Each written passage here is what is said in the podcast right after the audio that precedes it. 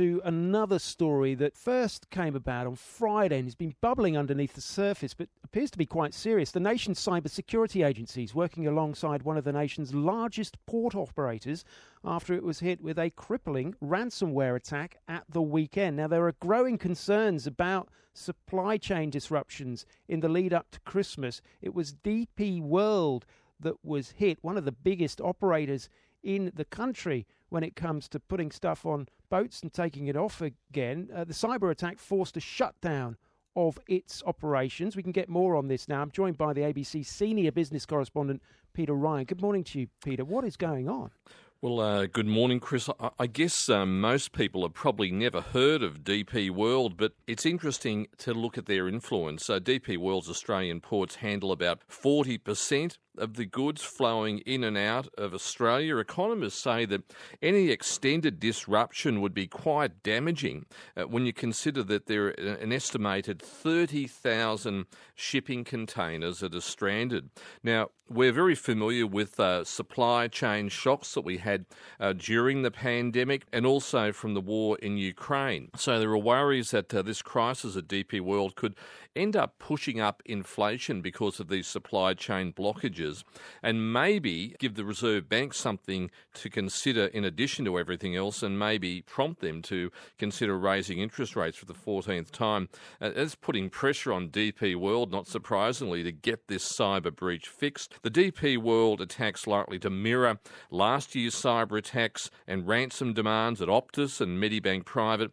This morning, the Home Affairs Minister Clare O'Neil announced action to force companies to report any ransomware incident to the government, discouraging businesses from paying these ransoms. She wants these um, the payments of any ransoms to, to be eventually made illegal. Of course, there's no suggestion that DP World has paid any ransom or would pay any ransom, but speaking with my colleague Matthew Doran, and Miss O'Neil expressed her deep concerns about the DP World attack and the potential fallout. The attack on DP World is very significant and it is ongoing and it is going to last for some time.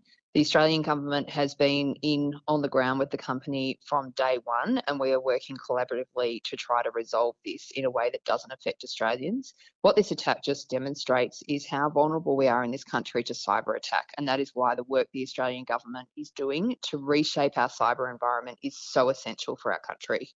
What sort of impact could this have on, on Australians? DP World isn't exactly a well known brand name, but they do control quite a lot of Australia's port infrastructure. DP World is responsible for the movement of 40% of freight in and out of our country. It is essential to the functioning of our economy. What's important here is that um, DP World have been working with government to try to resolve this and in ways that will make sure that this doesn't impact as much as possible on Australians, it does show how vulnerable we have been in this country to cyber incidents and how much better we need to work together to make sure that we keep our citizens safe. And that's why the government's so focused on this task. When it comes to the government's new cybersecurity strategy, there's going to be a clear focus uh, on ransomware and uh, looking mm. at how that is dealt with by companies. What's the, the burden that's going to be put on companies in that regard? Ransomware is the fastest growing crime type in our country. It affects every size of business and it affects a lot of Australian citizens.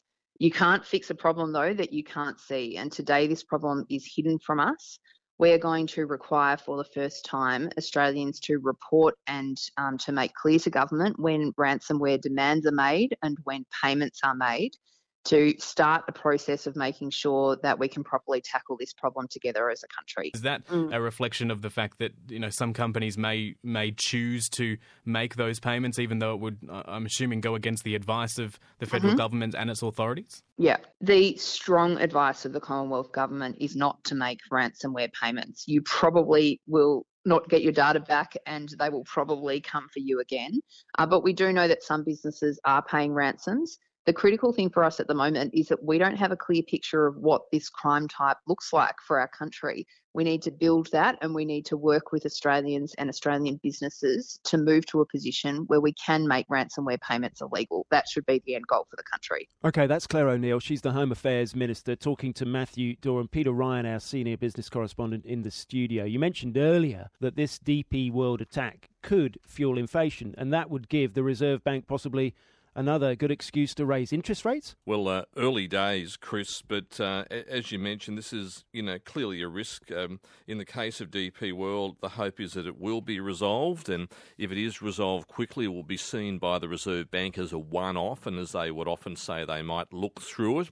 But uh, clearly, the alarm bells are ringing, and, and we'll be getting a better idea this week. There's going to be a deluge of economic data that could influence the Reserve Bank on whether another interest rate hike is needed. We'll be seeing private surveys on consumer sentiment, business confidence released tomorrow by Westpac and the National Australia Bank. This follows the 13th rate rise that we had last week, taking the RBA's cash rate to 4.35%.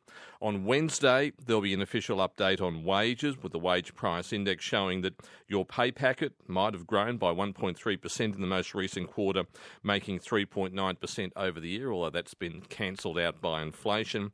And on Thursday, there'll be a monthly update on employment with the jobless rate tipped to rise to 3.7% with around 18,000 new jobs created in October. That jobless rate still very low. The Reserve Bank wants to get that higher to bring inflation down. So a lot for the RBA board to consider. At this point, only a small chance of the 14th rate rise at next month's December meeting. The bigger focus will be in February, and by then, the Reserve Bank will be able to consider the next quarterly consumer price index reading. And if inflation keeps moving up, rates will probably go up. Is there likely to be any good news in in that deluge that you just mentioned there? Well, I think the uh, it, there is good news, but good news can be bad news. If the economy is resilient, right. um, that's potentially uh, bad news for the direction of interest rates. But it's a complicated picture. The Australian co- economy is resilient. Um, it's still growing. Maybe by uh, you know the end of the year, um, economic growth will have slowed down. We had some updated forecasts from the Reserve Bank uh, last Friday in the quarterly statement on monetary policy. So the economy is resilient. Inflation's going to be staying higher for longer.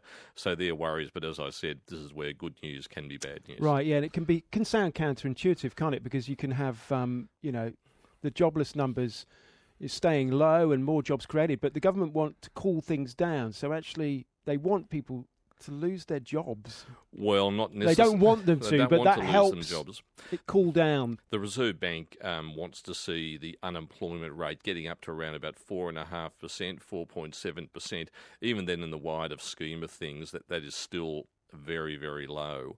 But of course, um, more people losing jobs uh, could have a serious impact, particularly in the housing market, where a lot of mortgages rely on having two people working. And what the banks always say is that the trouble begins when you have one income earner losing their job. So far, no distress in the housing market just yet. Right. So we're looking for a balance, as always. Thanks very much, Peter. That is uh, Peter Ryan, our senior business correspondent.